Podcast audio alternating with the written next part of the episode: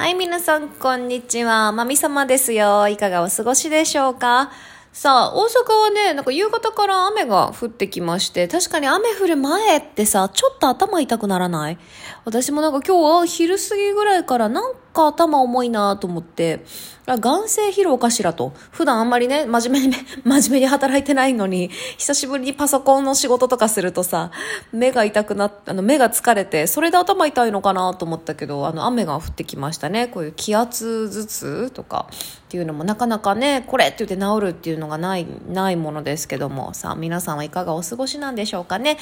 この前ね、クラランスで、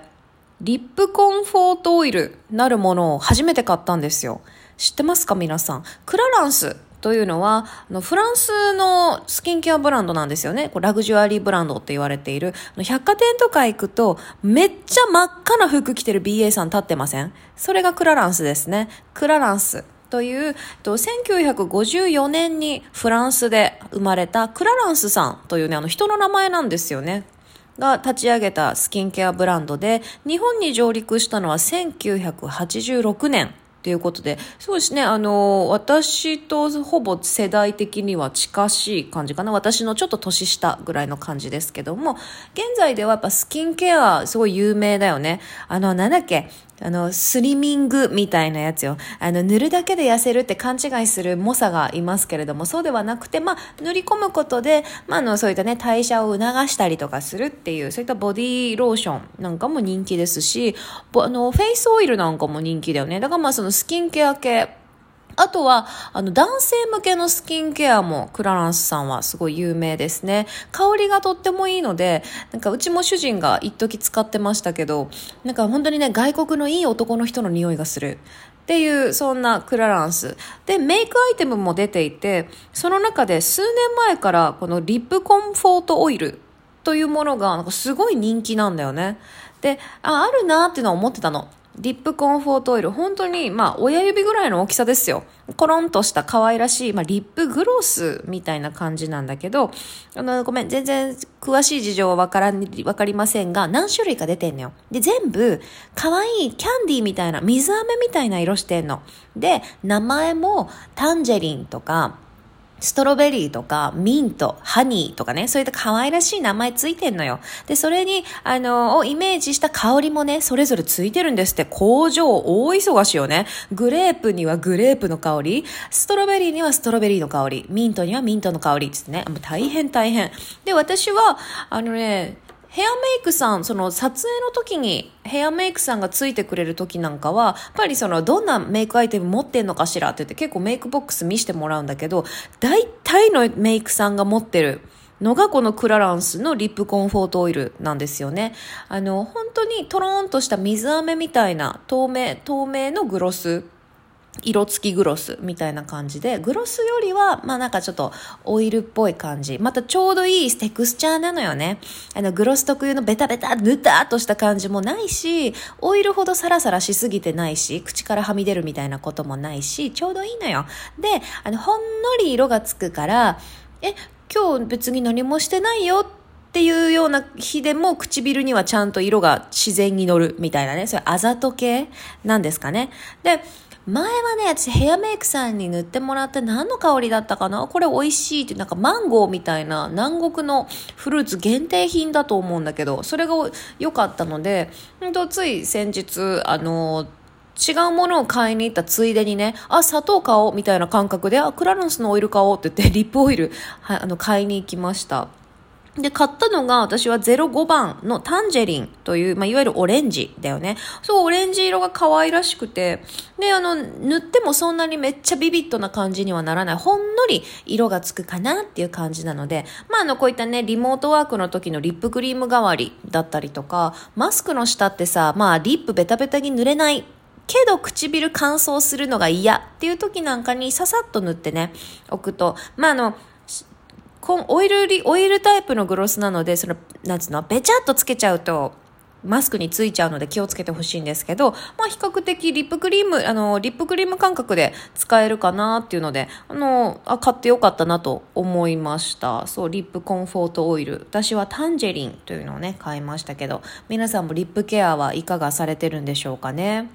さあ、今日もえご質問が来ておりましてですね、そらじろうさん。いつも楽しく拝聴してます。大好きです。ありがとうございます。えー、最近ダイエットを始めて、1日にお水を最低2リットル飲むことを目標にしてます。お水、お水のやつですね。ところがトイレが近くて、家にいる時はいいのですが、外出先や人といる時はすぐトイレに行くこともできず困ってます。何度も行くと変に思われないか気にしています。マミ様は私よりお水を飲んでいらっしゃいますし、外出も多いと思いますが、トイレ事情はどうでしょうか？というそらじろうさん、ありがとうございます。トイレね、いや、年々さ、近くなりますよね。私これね、やっぱお酒飲むバーとかで思う。トイレ近って思うけど、まあ、一つは、お水自体がちょっと冷えてると、まあ、体が冷えちゃうので、トイレ行きたくなる回数は増えると思うんですよね。だからなるべくぬるま湯というか、左右、ぬるま湯、そういったものを飲むようにしてもらいたいのと、あれね、やっぱ筋肉じゃないいわゆる膀胱のさ、筋肉、膀胱ってまあ筋肉じゃないですか。内臓のがちょっと、弱くなってるのかもしれないね。そらジローさんも。私もそうなのよ。やっぱトイレ近いって、膀胱が、締まりが悪くなっちゃって、なんていうの、普通であれば、ある程度ね、タップタップお水が膀胱の中に溜まっても、ぎゅっと締めてくれるというか、ふく、なんて伸びてくれる？お水がたっぷり入っても、ほら、皮の袋みたいなのをちょっと想像してね。お水がたっぷり入っても、あの、元気であれば内臓が、膀胱もそれなりに伸び縮みしてくれるんだけど、年をいってしまうとやっぱ筋肉、筋力が低下して、この膀胱も硬くなっちゃうんだよね。だから伸びち、伸びなくて、お水がそんなにたまらな、尿が言うたらたまらなくて、しょっちゅうトイレに行くと。これついこの前、うちの母親が言ってました。もう年取るとトイレが近いわ、言うてたけど、そういうことだよね。だからあの、わかんない。あの、これは本当に私の個人的な、あの、気持ちの問題かもしれないけど、私がて、あの、やってるのは、トイレに行って、まあ、あの、用を足すじゃないですか。で、それで終わりと思いきや、ちょっと、なんて言ったらいいんだろう、力むというか、全集中、もう全集中、膀胱の呼吸じゃないけど、何このラジオ。全集中を、その自分のもう下腹部、膀胱にちょっと集中して、もう少し、こうイメージね、イメージ、もう少し絞ってみようと。こう、頑張って筋トレ。ぐーっと力入れてみると、あら不思議、出てくるんですよ。まだ。あら、まだ、まだ入ってたのねみたいな。こうやって私は膀胱トレーニングをしているのではないかと思っております。ごめん、本当にこれ素人のあれよ。素人のかんあの気持ちの問題だからわかんないけど、でもなんか、まあ、いわゆるさ、膣トレとか言われるみたいに、まあ自分でこうぐっと力を入れることによって、ある程度筋トレができる、内臓も筋トレができるのではないかと私は思っております。なんでまあちょっと気持ちの問題かもしれませんが、まずは日々お手洗いに行くときに、まあ普通に、普通にシャーっとね、用を足して、もう、あ、いつも、いつもなら、あ、これで終わりだわと思うところを、ぐっとこらえ、こらえるというかね、下腹部にぐっと力を入れてみると、まだ出る。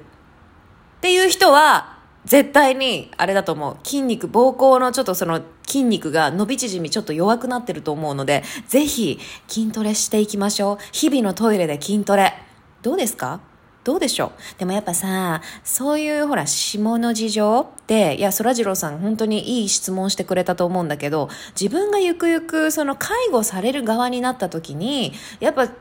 そういったの、下のゆるさは何とかしておきたいなって思うよね。ほら、ちょっと力んだら、プって出ちゃったとかさ、なんかそういうのないように、今からちょっとね、あの、筋肉は引き締めておきたいなと思っておりますので、皆さんもぜひやってみてください。まあ、ただ、あの、餅は餅やお医者さんがちゃんといらっしゃいますので、いや、言うてもこれちょっと異常にトイレが近いわ、とか、やっぱりその外出先でのお手洗いがあまりにも不便で気になってるのであれば、まあ一度、あの、受診されるっていうのもまあいいんじゃないのかなと思いますよ。いや、病院はね、私思うの。保険料毎月払ってんだから、気になるのであれば行ったらいいと思う。中には結構さ、いや、このぐらいで行くのもな、とか言ってなかなか病院行かない人いるじゃん。私の周りにもいるの。うちの母もそうだし、うちの主人もそうなのよ。これで病院行くのもなとか言うんだけど、いや、毎月さ、国に健康保険払ってんだから、ちょっと気になるんだったら行った方がいいと思う。私すぐ行くよ。なので、まあ、もしね、そらジローさんも、あの、一度、まあ、左右に温かい飲み物にしてみる。そして、えー筋トレならぬね、膀胱トレーニングしてみるっていうのをやってもらって、まあ、もし気になるのであればもうどん、じゃんじゃん行こう、病院、じゃんじゃん行こう。という感じで、まあ、今はね、コロナ禍ではありますので、そういった総合病院とかね、そういったところではなく、ちゃんとあの、専門のね、膀胱、膀胱の専門医っていういうのそういったところに行ってみてはいかがかなと。レディースクリニックとかでもいいと思いますけどね。まあ一度、あの、考えてみたらいかがでしょうか。というところで今日はここまで。じゃあね。バイバイ。